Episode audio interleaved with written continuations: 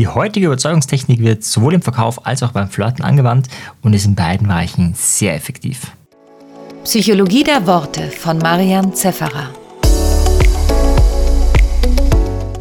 Als Psychologiestudent wollte ich mir etwas dazu verdienen und tatsächlich war es so, dass wir uns da was überlegt haben, nämlich dass wir am Markt etwas verkaufen, was dort damals zumindest eher selten verkauft wurde, nämlich Smoothies und so rohvegane Kügelchen, die schmecken meistens sehr lecker, sind auch noch gesund und da haben wir uns gedacht, das ist doch eine gute Idee, machen wir ja, früh aufstehen, okay, das war nicht so meins, aber wir haben es gemacht.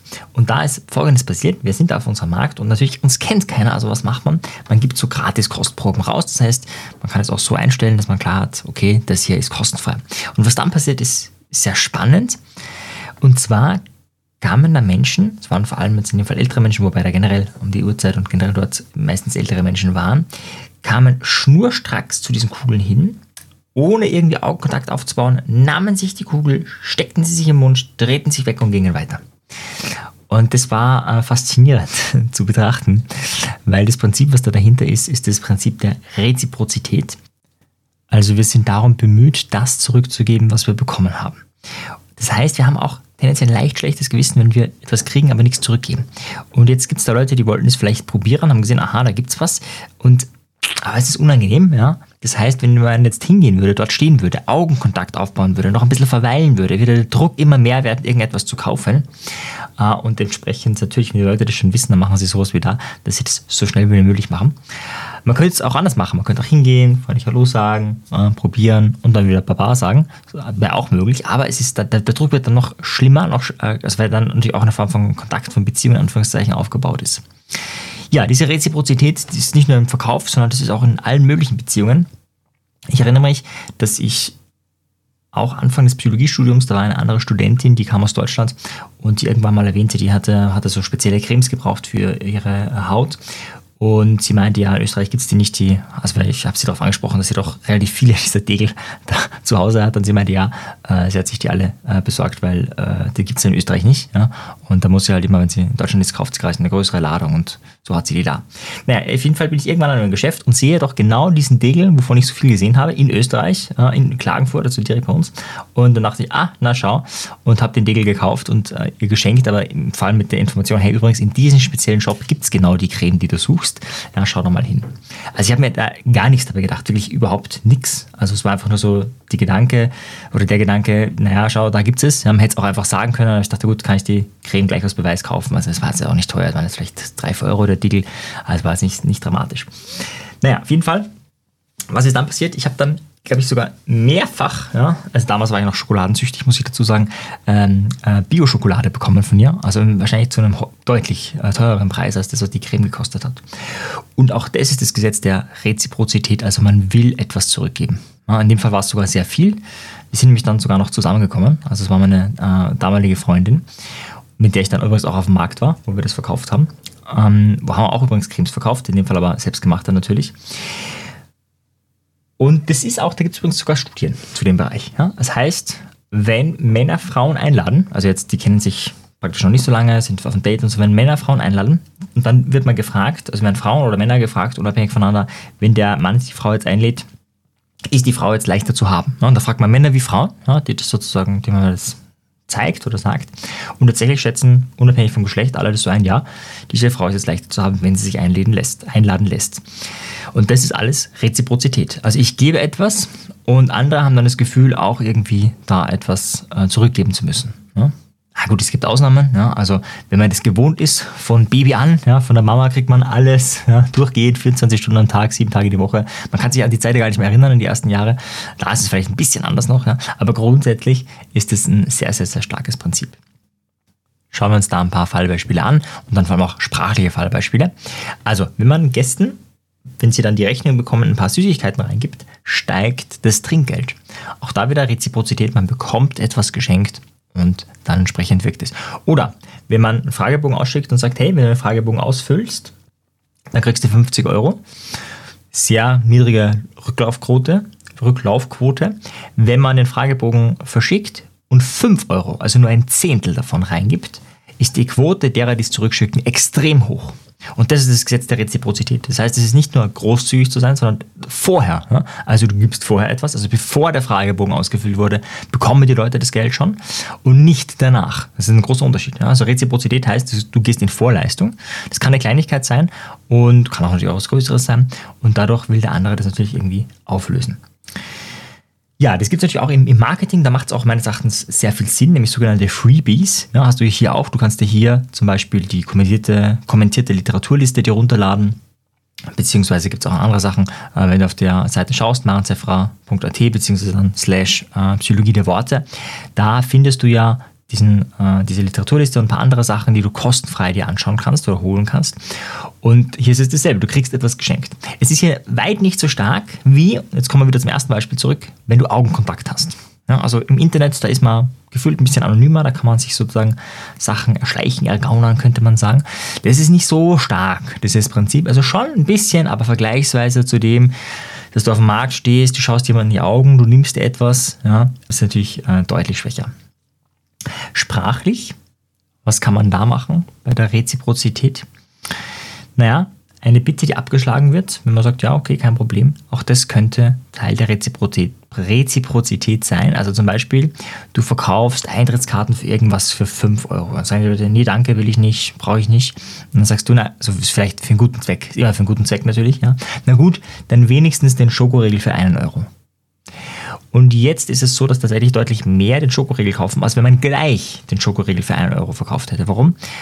Naja, erstens mal ist das die vorige äh, Bitte größer gewesen, also jetzt ist es eine kleinere, also es fällt einmal runter. Das ist eine, was andere ist, dass der andere sagt, ja, ja, klar, kein Problem, aber das, ja, also zumindest das. Und hier ist so die Idee, er akzeptiert es, ja, dass du es nicht kaufst, überhaupt kein Thema. Und ist jetzt im ersten Moment nicht ganz intuitiv, aber ist auch eine Form von geben von seiner Seite. Im Sinne von, es ist total okay. Das heißt, die Technik funktioniert folgendermaßen. Vorher kommt eine große Bitte und dann eine kleine Bitte.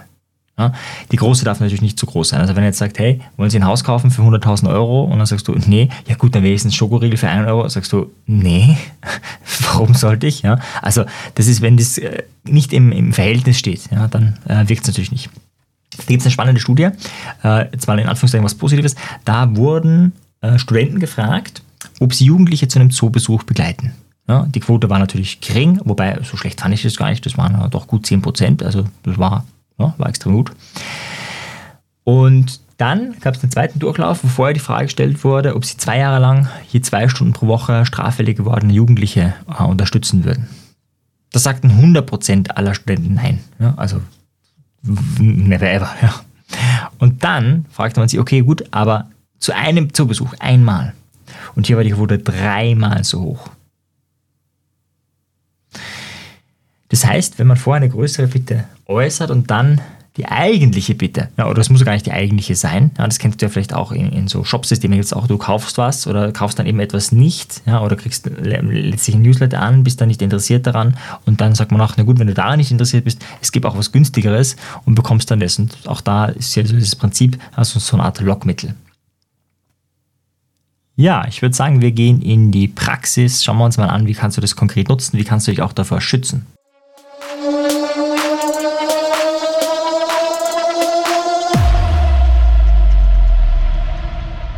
Ja, wenn dich jemand fragt, hey, wollen Sie mal probieren, könntest du gleich antworten, ja, probieren schon, aber nicht kaufen.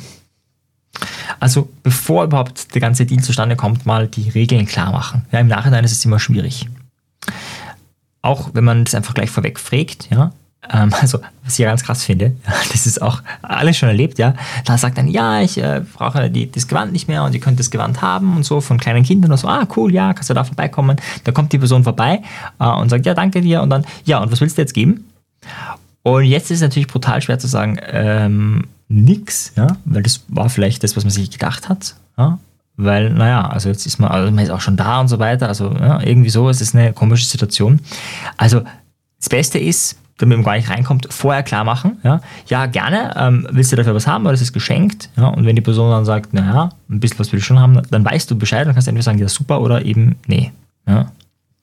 Oder ich frage jemand auf der Straße, ob du spenden willst, du sagst äh, nein, dann ist die Person vielleicht irgendwie überzeugend und so, und du merkst, nee, du willst eigentlich weiter und so. Und dann sagst du vielleicht sowas, ich überlege mir das mit Spenden, ja, geben Sie mir einen Flyer. Ja, und dann will die Person sich nicht natürlich weiterhin einlullen, weil sie ja weiß, dass die Wahrscheinlichkeit gegen Null geht, dass das jemand macht.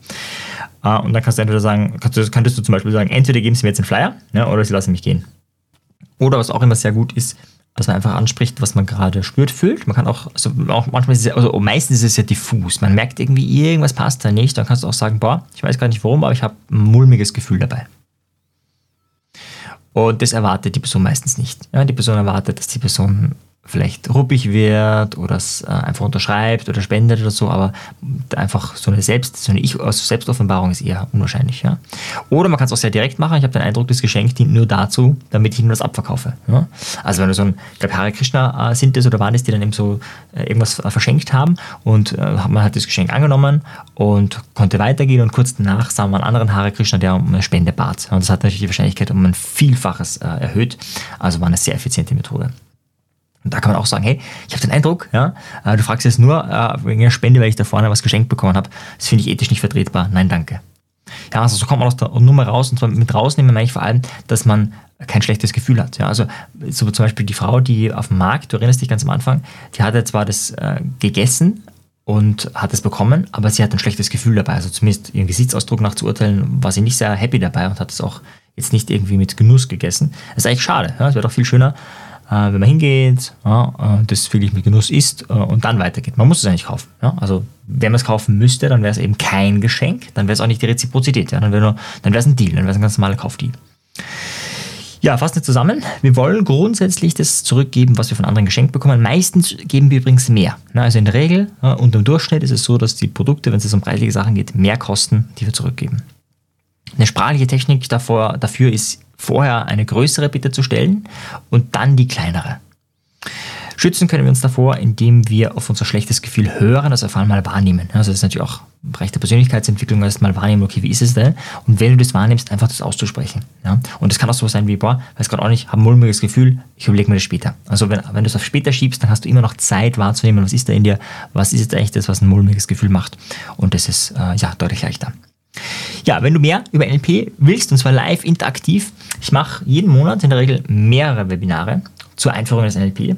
Da geht es um wortmagische Techniken, Einführung NLP, Coaching, die verschiedensten Dinge. Und das Ganze ist kostenlos. Das heißt, die gute Nachricht ist, obwohl das Ganze das Gesetz der Reziprozität bedient, bekommt, also das Geschenk ist ja praktisch das hochwertige Wissen, was du bekommst, aber es ist online viel leichter. Also du kannst online super anonym dabei sein. Das heißt, wenn du dich anmeldest, kannst du dir sicher sein, du wirst nicht gezwungen, was zu kaufen, hast ein schlechtes Gefühl, oh Gott, jetzt habe ich das Geschenk bekommen, weil es eben online ist. Vor Ort wäre das schon ein bisschen anders, wenn man den Leuten in die Augen schaut, wäre das schon mal ein bisschen anders. Aber online geht es sehr gut. Und vor allem, du kannst auch Freunde mitnehmen, man kann sich danach austauschen über die Inhalte und so nochmal auf einer ganz tiefen Ebene lernen. Also, du hast nichts zu befürchten. Der Link ist in den Show Notes. Kannst mal anschauen, was so die nächsten Webinare sind. Das sind auch Webinare von Kollegen. Vielleicht interessiert dich das auch. Ansonsten siehst du eben meinen Namen, mein Gesicht, Marian Sefferer und kannst da mal reinschauen. In diesem Sinne, vielleicht auf bald. Ciao dir. Tschüss. Wenn dir die Folge gefallen hat, dann abonniere doch direkt diesen Podcast oder noch besser, empfehle ihn Freunden, diskutiere mit ihnen, damit du auf einer viel tieferen Ebene lernst. Wenn du keine Folge mehr verpassen möchtest, dann schau doch auf meinem persönlichen Telegram-Kanal t.me slash Selbstbeeinflussung vorbei. Dort findest du auch die Community und vieles mehr. Wenn du noch tiefer in die exzellente Kommunikation einsteigen möchtest, dann schau auf unsere Webseite landsiedel.com vorbei. Es ist auch alles in den Shownotes verlinkt. In diesem Sinne wünsche ich dir noch viele magische Begegnungen mit dem Wort.